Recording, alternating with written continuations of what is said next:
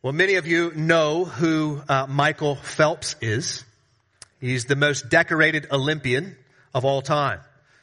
An American swimmer, Phelps has accumulated 23 gold medals, three silver medals, and two bronze medals. But what you may not know is what it took for Michael Phelps to get there.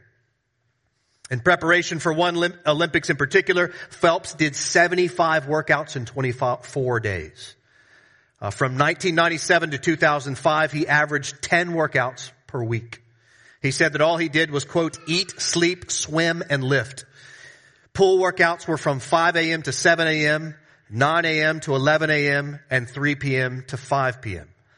He would swim almost 50 miles a week and consume some 12,000 calories a day. Why? Why would you put yourself through something like this? Well, his answer was simple. He said, I wanted to earn one gold medal. So Michael Phelps disciplined his body. He intentionally put himself through one trial after another in order to be the complete swimmer. And he did it. It's a principle that most everybody knows, but only a few like. You've heard it before. I can remember it in my high school gym. No pain, no gain. You will never be the complete athlete, complete scientist, educator, artist, or even friend, spouse, or parent apart from one key ingredient. Some level of endurance through suffering, through difficulty, through trial. Endurance through trials. Friends, this is the difference between the good and the great. Many know this, few live it out. But for the few that do, they are the unique ones that are able to look at the trials and count them all joy in view of the end. And so this principle is reality, friends, because it is baked into the DNA of the world that we live in. And that's the truth that we're going to unpack this morning. Pain produces perfection. Pain produces perfection. Well, welcome to the book of James. Uh, if you want, I would encourage you to open up your Bibles to the book of James. You can find it on page 1011 in the Pew Bibles in front of you. Uh, the sermon will go better if you keep that in front and you walk it through. That's what we'll do. So we begin the, our study in the book of James this morning. We're going to jump right into the deep end and consider its truths. We, we begin this series that's going to take us all the way to the end of May. And that's our practice here. If you're new to Restoration Church, that's our practice. That's what we do is we, we typically will work systematically through books of the Bible, letting the text, not Nathan, but let the text uh, set the agenda. Uh, as Christians, we believe that God's word uh, to not only be the truth, but we also believe the God's word to be the law of liberty. And so uh, that's exactly what James will, how James will refer to it in chapter one, verse twenty-five. Right, this law of liberty. Everybody lives by a law. Everybody does. Oftentimes in our society, we're told to live by our own law and expect others to conform to our own personal law. But Christians believe that life and liberty are found in Christ. In Christ. And therefore, the word of Christ is what leads us to liberty to freedom, to joy. He's the one that made us. He's the one that sustains us. He's the one that knows us uh, best. He's the king, so we follow his word.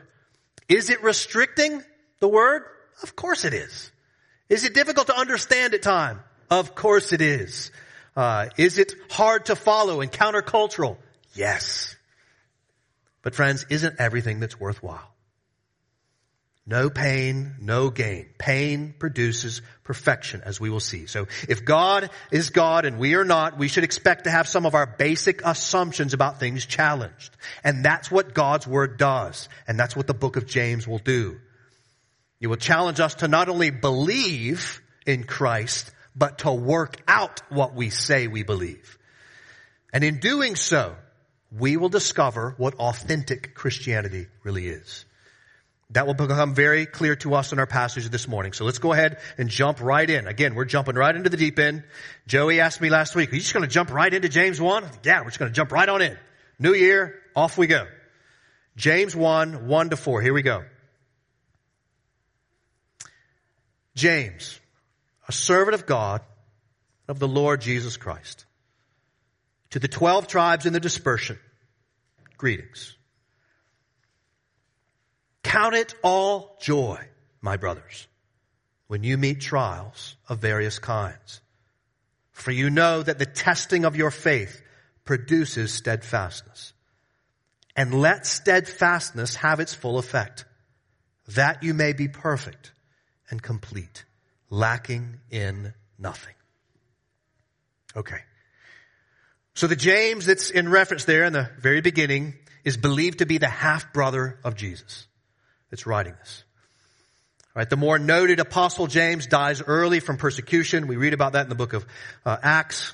Um, and we read a good bit about Jesus' bro- half brother James in the New Testament. For instance, we know in Mark chapter 6 that James shows up and he is most definitely not a believer. Can you imagine growing up with your brother claiming to be God? Right? So he's not a believer. In Mark 6, James is not a believer. Uh, he thinks his brother, literally Mark 6, it says he thinks his brother's cuckoo. Right? So again, sort of understandable. However, this same James we read about in 1 Corinthians 15 verse 7.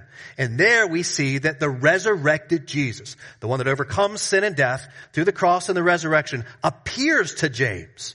The resurrected Jesus appears to him, and it is after this resurrection that James, as well as his half-brother Jude, give their life to Christ and are born again to a new and living hope. And you see that designation right there at the very beginning. James, a servant. The word could be rendered slave. Uh, a servant of God and of the Lord. Notice the designation. The Lord Jesus Christ. We're used to hearing Jesus Christ. Remember friends, uh, and kids, you should know this. Christ is not Jesus' last name. That's a title. It means anointed or Messiah. So the Lord, Savior, Jesus Christ, or anointed Messiah. But secondly, we also read about James in Acts chapter 15. So he's all surrendered his life to Christ. And it seems in Acts chapter 15 that James becomes a prominent figure in kind of First Baptist Jerusalem there. Uh, so uh, he seems to be one of the central pastors in the church there in Jerusalem. Therefore, it would make sense that this is the James that writes a letter to the congregation, to his own congregation that is now dispersed. you can see that line about dispersion there in verse 1 to the 12 tribes in the t- dispersion. So the original audience of this letter was likely ethnic background Jews who had trusted in the Lord Jesus for life and godliness, for forgiveness, for new life.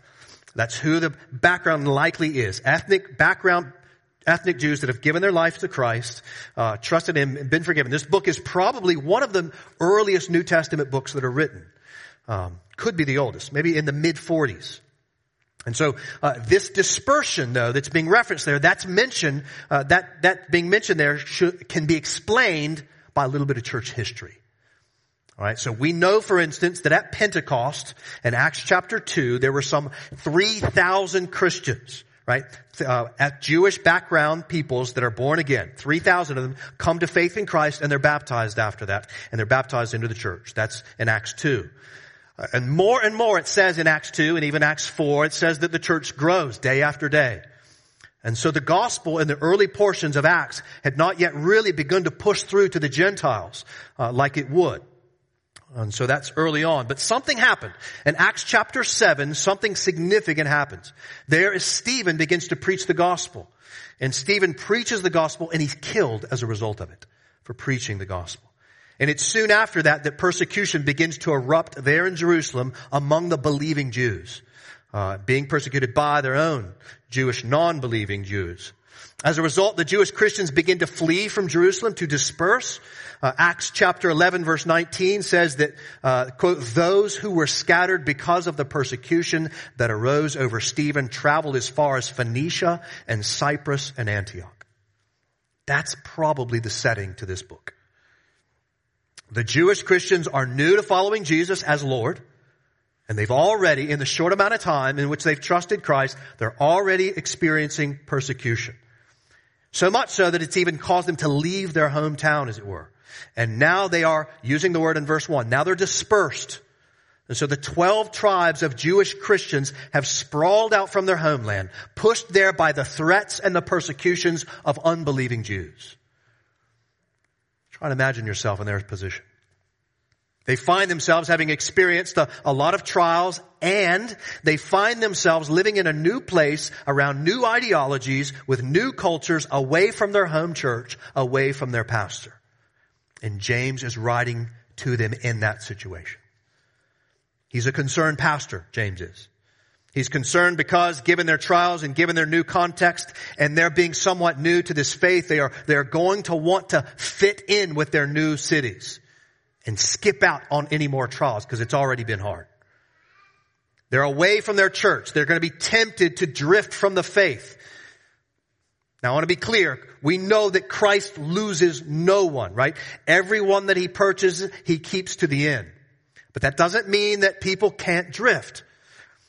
Also, James is likely concerned for the glory of Christ and the good of the church, right? Because as these people go to these different cities, churches are going to uh, pop up and he wants those churches to reflect the truth about who Christ is.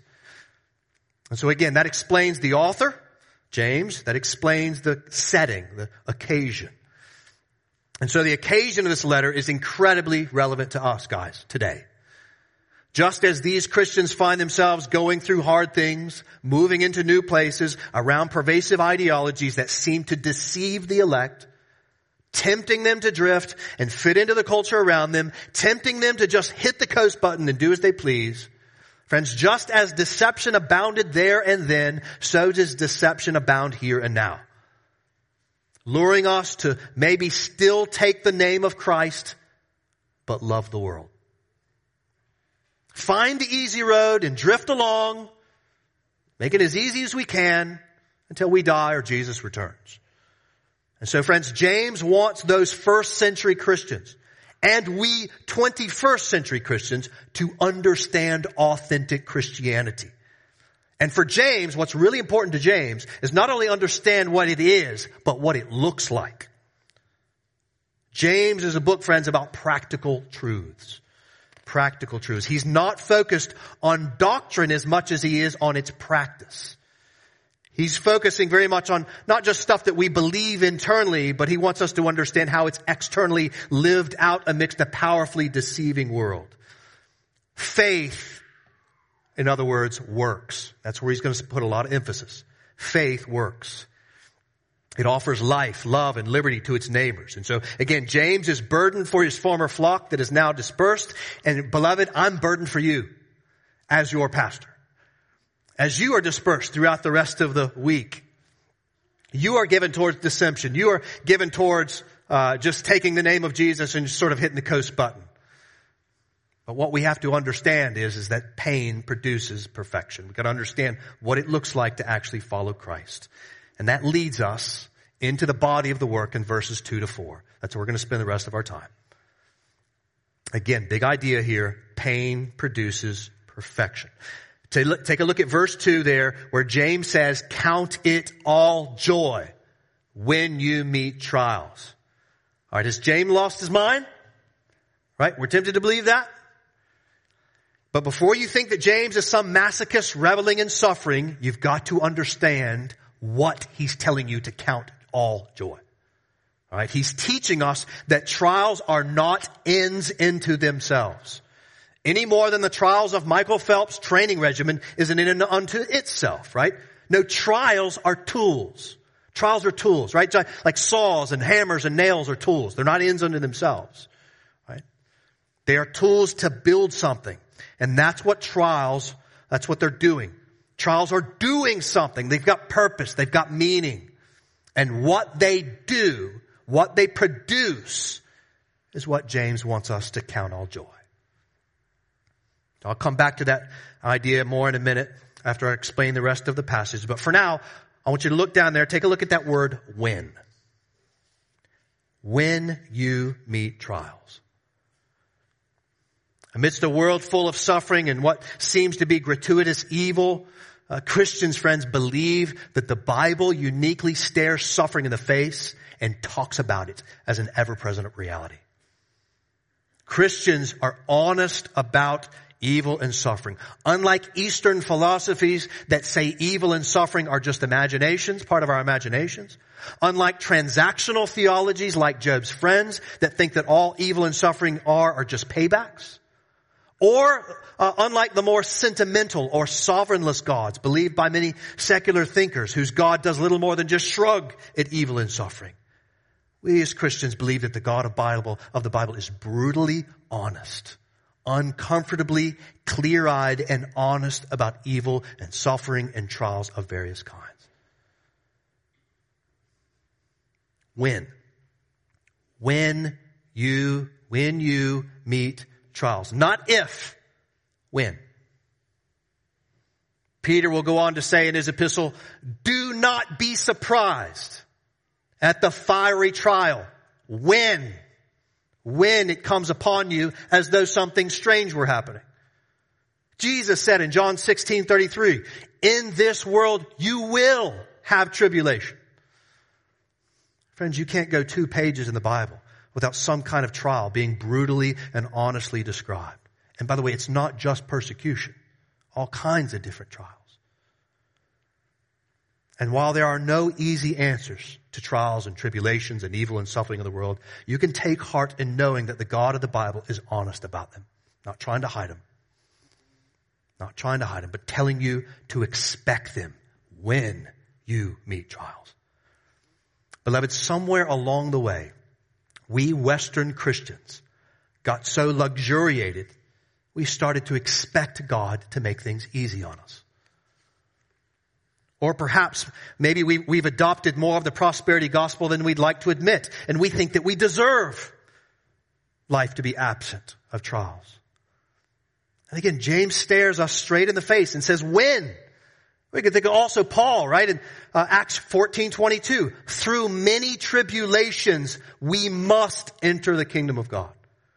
Or again, as, G, as it says of Jesus in Hebrews 5, 8, he learned obedience through what he suffered. When did you ever get the idea that life wouldn't be trials and tribulations? Why would we ever think it would not be part of normal life? It's literally on almost every page of the Bible.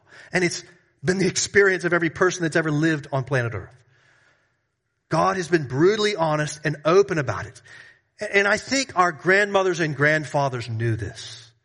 Somehow we've forgotten it. Right? Our grandmothers and grandfathers, they sang songs like, quote, whatever my God ordains is right. Whose lyrics say, my God is true, each morn anew. Sweet comfort yet shall fill my heart, and pain and sorrow shall soon depart. The African American church in America in particular knows this so well. Right? They've sang songs like Nobody Knows the Trouble I've Seen or There is a Balm in Gilead. But for many of us 21st century, kind of more middle class Christians that are more well off, trials do surprise us, don't they? But God's word makes clear that they shouldn't surprise us. When you meet trials. Beloved, you and I are going to meet trials. You know that already.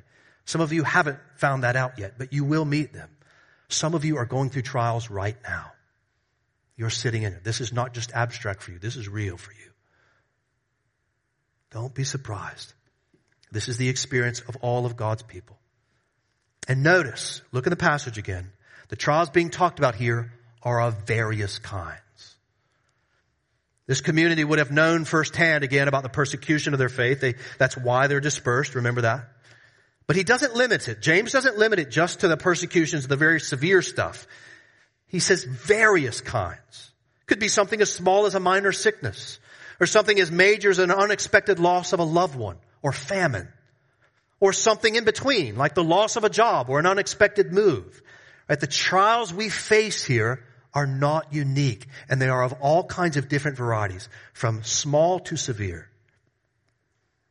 And again, most of us uh, in this room are not surprised by this. Some of us, again, are going through various trials at some point right now. I'm looking at you, and you're going through it. Maybe you've just gotten over COVID, right? Someone is literally right now going by our church building, going through a trial. Happens all the time. Our church has experienced a high level of miscarriages last year. Others of you are experiencing heavy-handed bosses. And still others of you are experiencing trials as a result of your faith in Christ. You went home for Christmas and your family made fun of you. They laughed at you. They made fun about what you believed, about some dead man rising from the dead. Dead man rising from the dead. Others of you are concerned about policies that you know that your uh, employer is going to press upon you. You know that they're going to bring down a kind of morality that is not shared, a worldview that is not shared by the scriptures. And you're concerned about what that's going to mean. In life, we are going to meet trials of various kinds. Small and severe like the one that person is sitting in right now as they go by us. The Lord wants you to be prepared for these things, not, not surprised by them, but prepared. And so we ask the question, all right, how is it we are prepared? We'll take a look at the text again. By knowing that these trials are tests of our faith. They're tests. That's what it says there. Count it all joy, my brothers, when you meet trials of various kinds, for you know that the testing of your faith. So it's important to understand though, listen guys, don't lose sight of this. The trials are not meant here in this passage. The trials are not meant to test our faith in such a way as to determine our faith. That's not the point of this passage. Going back to the big idea that pain produces perfection, the testing of trials here is meant to communicate a kind of refining. Refining. Doug Moo says it well in his commentary. He says, quote, the difficulties of life are intended by God to refine our faith, heating it in the crucible of suffering so that impurities might be refined away and so that it might become pure and valuable before the Lord. And guys, that, that becomes more clear as you move on in the passage. Count it all joy, my brothers, when you meet trials of various kinds, for you know that the testing of your faith, don't underline that word, produces produces. So there's something about trials that insofar as we hold fast to Christ, they do something. But what? What do they do? What do trials produce? Well, again, look at the passage. It says they produce steadfastness. Steadfastness. The idea here is endurance. Trials test, and as they test, they chip away at the rough edges of us and produce steadfastness, endurance, fortitude. James is going to go on to talk about patience later. Right? This is what trials do as we hold fast to Christ and He to us through the trial. It gives us steadfastness. It gives us staying power. Now, as we think about that, right, we, we think one of the things that most people, the thing we hate the most about the world is trials. And if there was a second thing we hate the most, it would be the need to learn patience, right? How many times have you guys said like, you know, if, don't ask God to teach me patience, right? We don't pray that. We, we should, but we, you know, we don't like patience, right? We Western moderns uh, hate anything that doesn't get us what we want quickly and easily, right? A mentor of mine has said that young people tend to see problems clearly, but they have poor depth perception. In other words, they see the wrong thing, yet they don't understand the length of time that it takes to overcome it. They think that it should happen quickly and easily. Another way to explain this is with another axiom that says that we tend to overestimate what we can accomplish in one year and we tend to underestimate what we can accomplish in 10 years because we've become so distracted by our devices. We've grown less and less patient, less enduring, less steadfast. A 45 minute sermon is a trial, right? we get dissatisfied with our jobs, our, our cars, our clothes, our relationships, or even our faith. If they don't give us what we think we need in a short amount of time and we just move on. Friends, that is not the instinct of the gospel. God made a promise to Abraham when he was 75 that he didn't fulfill for another 25 years. He left Israel enslaved there in Egypt for 420 years. It took hundreds and hundreds of years before Christ finally came. And it's been 2,000 years since Christ has ascended and not yet returned. God is rarely early, friends, but he's never late. He is not in a hurry. He endures patiently, and thank God that he does. Just think about how patient he is with us. Aren't you glad that that's the case? We want the quick, efficient, and pain-free life that produces perfection. God, on the other hand, understands the work better than us. He's slow, oftentimes in our estimation, inefficient. He's even willing to put us through the crucible because he knows we need endurance if we're going to reach completion. Eugene Peterson says it so well. He says, quote, there's a great market for religious experience in our world. Yet there is little enthusiasm for the patient acquisition of virtue. Little inclination, he says, to sign up for a long apprenticeship in what earlier generations called holiness. So beloved, if we are going to grow into men and women that God made us to be, it's going to take time. It's going to take endurance. It's going to take steadfastness that trials produce. It will not come on the quick and easy, but they're often painful and slow.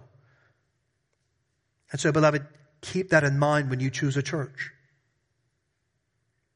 Look for churches that are committed to long obedience in the same direction.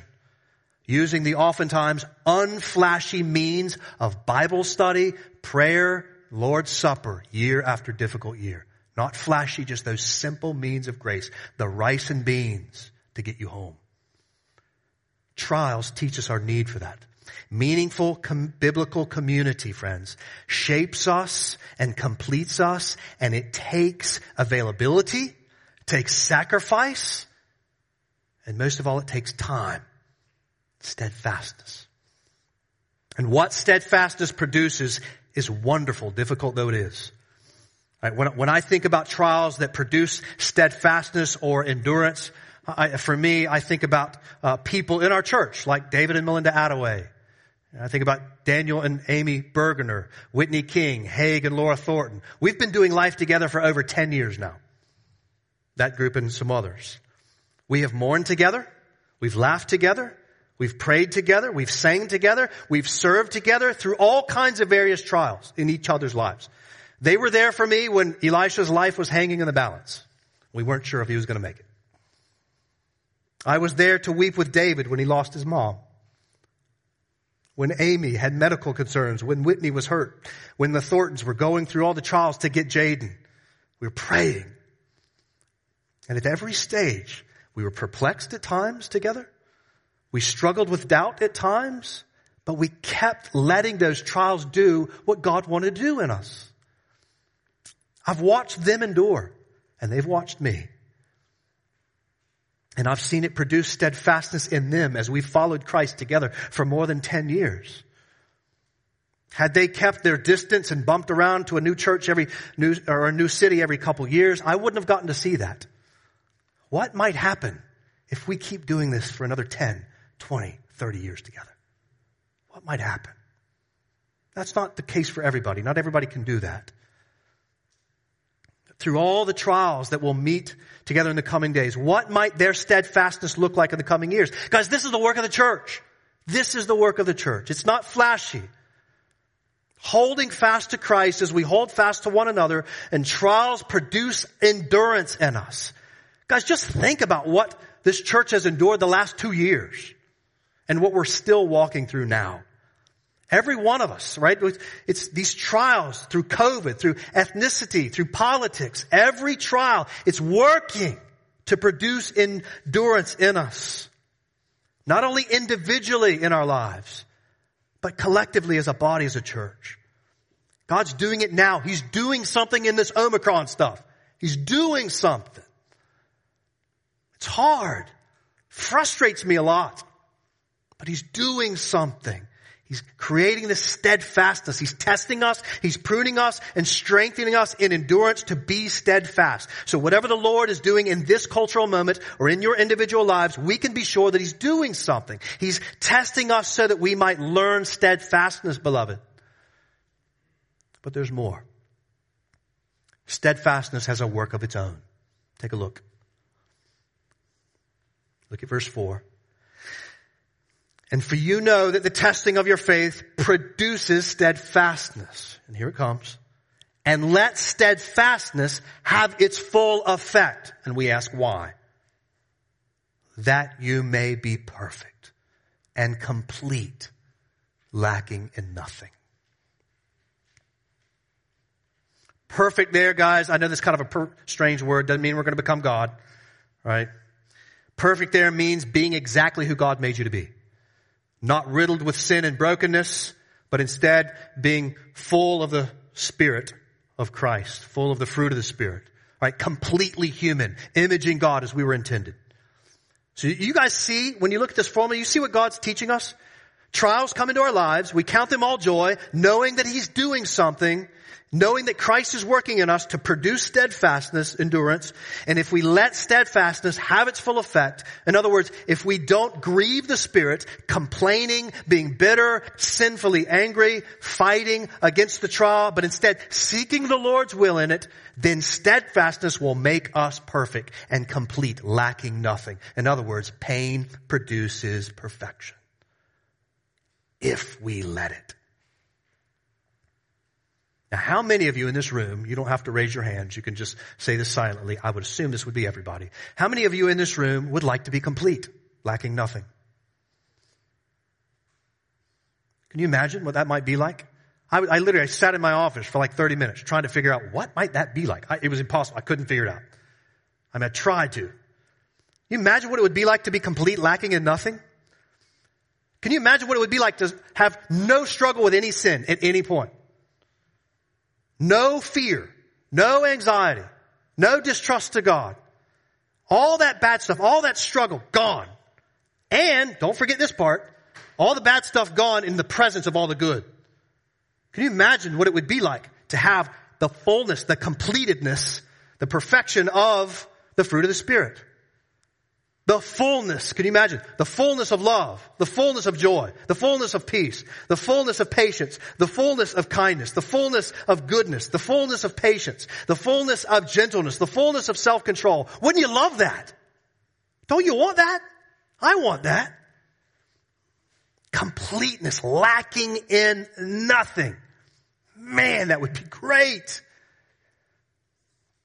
Guys, people spend millions of dollars on plastic surgery and degrees and clothing in order to try to get what James is describing right here. They think to be, they think they can do all of this stuff. You know, the thinking of the world goes like this. You know, if I could just look like this, if I could just be part of that group, if I could get that job, if I could make that much money, if I can live in this place, if I can be married to that person, if I could have those friends, have those kids, then I'd be complete, lacking nothing. Only to define for the few that actually accomplish that, the few that do find that, they're some of the most unhappy people in the world. The gospel teaches us a different way. The real way, the true way. Completeness must go through trials, holding fast to Christ if you're going to get home, if you're going to get complete. That's a big idea. That's what James is teaching us here. So again, just to kind of synthesize all of this. James again is writing to a people scattered by persecution, dispersed. They've arrived in new cities with their new faith. They're already suffering. They're far removed from their church, from their pastor who's been caring for them. They're tempted to sort of give up or at least kind of take the name of Jesus and just sort of skip out on the trials and fit in. And their old pastor is writing in going, no, you cannot drift. You cannot just take the name of Jesus and take it easy and fit in with the world around you. You're going to have to let these trials produce steadfastness and steadfastness. When it has its full effect, you don't fight that work, it'll get you home. You'll be complete. You got to know that. God's doing something in this. Don't give up on Him. He's working. This is not meaningless. Pain produces perfection. All right, so what's the application? Well, first, let me speak to those of you here this morning that are not Christians. The promise of trials producing perfection, friend, is given only to Christians. Look at the passage. It's right there in front of you. Count it all joy, my brothers. The word there is adelphoi, it means brothers and sisters. He's writing to those who, like James, go back up to verse 1, are servants of God and of the Lord Jesus Christ. These are people who, as he says in, later in chapter 1 verse 18, that have been brought forth by the word of truth. In other words, he's writing to people that have been born again to a new and living hope in Christ alone for salvation. People who have placed the whole of their faith in Christ and are intending to live it out. And so friend, I, I can offer no comfort that your trials will ultimately produce perfection apart from Christ. I can't make that promise to you. The only way I could offer that to you is if you became like James and became a servant of God and of the Lord Jesus Christ. Submitting the whole of your life to the Lordship of Christ, trusting Him to pay for your sin on the cross, believing His resurrection to be your new life, resulting in these new desires to love Him and live for Him. That's the only way I can give you a hope of a trial producing perfection is if you submit your life to Christ. If you don't do that, well then, as James says in chapter 2 verse 17, whatever faith you do say you have, it's dead. Or as James will say in chapter 1, 26, whatever religion you say you have, James says it's worthless. Meaning your trials will not produce perfection, but instead the beginning of your everlasting condemnation. And friend, that is not my word. Those are the words of Jesus. Who says himself, many know that passage, John 3.16, for God so loved the world that he gave his only begotten, that's Jesus talking, for God so loved the world that he gave his only begotten son that whoever perished would not believe but have everlasting life. The very next verse is verse 17, and it says this, Jesus talks and says, for God did not send his son into the world to condemn the world, but in order that the world might be saved through him. Whoever believes in him is not condemned, but whoever does not believe is condemned already because he has not believed in the name of the only Son of God. In other words, apart from a faith in Christ that exudes the fruit of Christ, friend, you, ex- you stand to inherit more trials, not less. Jesus concludes that passage in John 3:36. Again, these are his words. Jesus says, whoever does not obey the Son shall not see life, but the wrath of God remains on him. You don't trust Christ, you don't follow Christ. That's your story. More trials, not less, that don't produce perfection. And so I plead with you this morning, whatever trial you're going through, friend, I plead with you to turn to Christ. Come to Him. He's the only hope that you have that will lead to some kind of hope and perfection and forgiveness and joy and everlasting life. He's the one that you were made for. You can't love the world and try to love Jesus at the same time. And I'm pleading with you this morning to turn to Christ. Follow Him. Trust Him. Love Him. Give yourself to Him. A life with Him is not easy. I want to be honest about that, as is evidenced by this passage. But it does result in all joy in the end. That's you, you want to trust Christ, come talk to me. Talk to the friend that brought you. Get involved in the life of this church. Come to the Wednesday night Bible study. Go to a community group. Uh, find somebody. We'll, we'll match you up with somebody to walk you through the book of Mark. Just to sort of help you understand what it means to follow Jesus. Come back here. Come back here in this gathering as we will sit and work out what authentic Christianity is for the next few months. And for the rest of us that have placed our faith in Christ, what's our application to this passage? For those of us like James that considered ourselves servants of God and the Lord Jesus Christ, guys, don't be surprised when fiery trials come upon you as though something strange were happening. But instead, count them all joy insofar as you recall that God's at work in them. I know these various trials, guys, can be hard.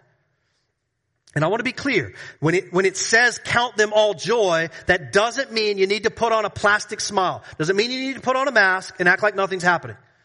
No. Be disappointed. You should be. Be perplexed. Paul was, time and again. Be angry even, but do not sin. Weep, mourn, but do so knowing God is using this trial like a chisel to make us perfect. As the crucible burns, it forms us into pure gold. Know that. And a day will come, beloved, when the trials will be over and you will be perfect. That is, you and I will be exactly what God made us to be, lacking nothing in Him. Let that joyful day speak into this day of tribulation. And I know, friend, what it's like to walk through some of these more difficult trials. I've been there, guys. There's times in which I still have them, and I will, I know I will in the days ahead. I know what it's like to be going through those trials and wondering if God is even there. Is He absent? My goodness, have you ever read the book of Psalms? Where are you, God? That's in the Bible. I know it's hard. I know it's difficult. But take heart, beloved. Take heart. This passage teaches us God's doing something. He's doing something. Your trial is not void of purpose. It's not meaningless. You retreat from Christ, that's the place you land in. It's just meaningless. Atheists don't make things better in evil and suffering, they make it worse. Christ comes in, stares it in the face, enters into it, overcomes it, and says there's meaning. Doesn't mean you understand it all the time though. You and I have need for patience, don't we? You and I have need for endurance, for steadfastness. And as long as we give ourselves to the crucible of the various trials, small and large, God will create in us a life that lacks nothing. You're not alone. God knows. He sees. And so part of the, our trials is knowing that. Look at verse three again, right? For you know. Some of you need to know. So that's part of the work. It's just knowing God's doing something. But the second part of the application to us in this is that found in that word in verse four. This word has just really been amazing to me as I've meditated on it. One word, three letters. Let. You see it? Let. Isn't that what it says? And let steadfastness have its full effect, that you may be perfect. Amidst the trials where God is producing steadfastness in you, in us, let those trials so produce a steadfastness that have its full effect. In other words, don't fight against it. Grieve it, weep it, be disappointed, plead for mercy in it. Yes and amen. But know God's doing something in it. Let it do its work. And you say, well, Nathan, how do I do that? By counting it all joy. Because you know who you will be because of what this trial will do. How do I let it? By counting it all joy because I know in the end something's gonna make, it's gonna be right, it's gonna be good, it's gonna be true, it's gonna be complete as a result of this trial. Let steadfastness be produced by counting the trial all joy because you know the trial has meaning, purpose, it's doing something. Right? None of us want to admit it, but we all know it's true, right? That story about Phelps, it all makes sense to us. We get it. Right? All that difficulty he put himself through to be the complete swimmer. We know this. We've done this. Right? How many times when you were on maybe a sports team and say a, in grade school, when you were running the back and forth on the, on the basketball court and you're about to die, like, this is terrible. I'm done. Right? But we understand those that made it through those times understood that those back and forths were producing in us strength that would serve us in our sport. We know this. We don't like it, but we know this. The time of greatest growth often comes in the most difficult of days. I don't like sharing that truth, but we all know it's true. It is in the winter that the roots spread out below the surface when all else seems dead, when it grows and eventually produces the beauty of the spring. It is the work of the plow to pierce the ground in order to plant the seed and bring a harvest in the fall. It's the physician's knife that must cut in order to make the body heal. It's the sweat in the weight room that produces the glory in the arena. It's the distance of a loved one that brings the extreme joy of reunion. It's the sting of death that brings about the exaltation of the resurrection. We got to be honest with ourselves and our God. We are more, aren't we? We are more committed to our comfort than our holiness. We want completion. We want it to come easy. We want crowns without crosses. We want glory without grit. We want gain without pain. But it doesn't work that way. It never has. It never has. Deep down, we all know that. And thankfully, our Heavenly Father is more committed to our holiness than our happiness. He's more committed, in other words, to our joy than our fleeting fancies. And so he graciously tests us in the fiery trials of this world.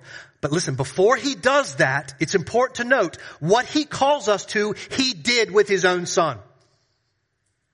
And his son gladly went into the crucible himself, freely, willingly, right? For the joy set before him, what did he do?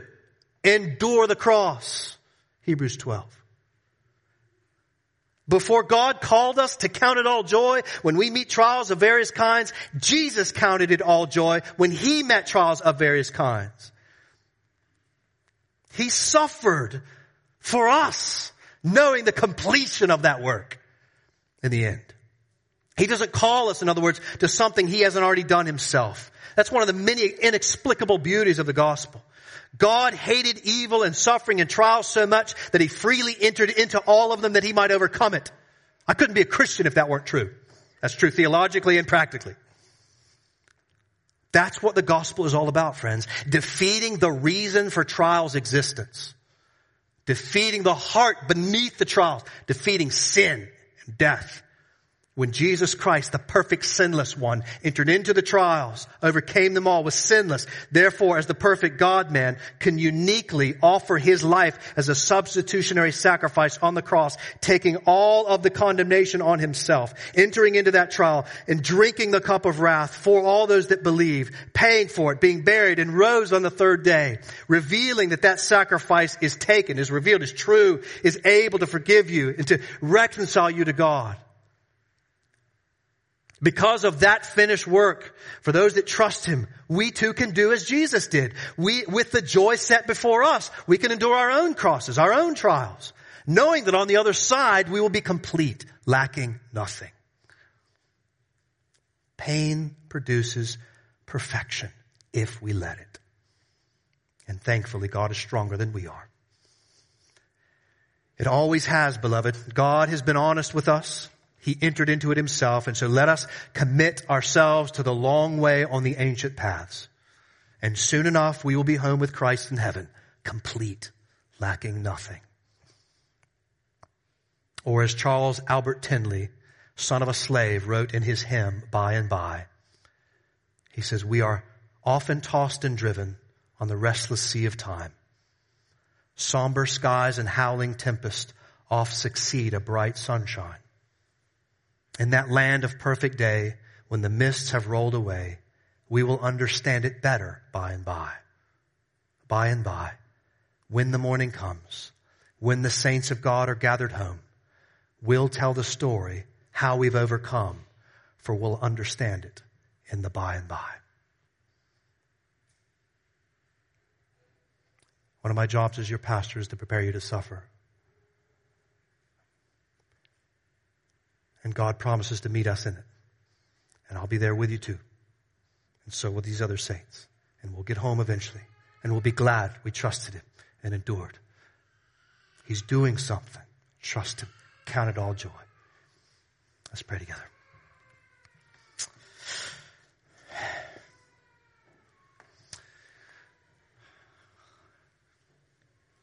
Father, we thank you for your brutal honesty about the difficulties of this world.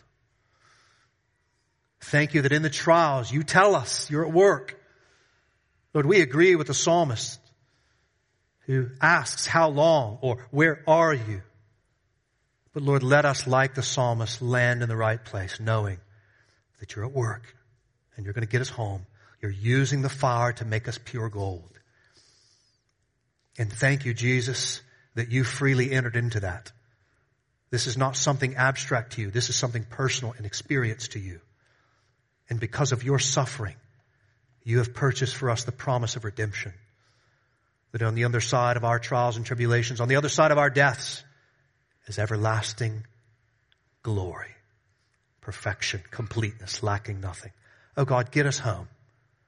Get us home. Do your work in us. And may we hold fast to you and to each other that we might be a bright and shining light to the world that needs hope amidst their trials. And thank you, God, for the ways in which this church has been doing that. May we press on all the more, we ask. In Jesus' name, amen.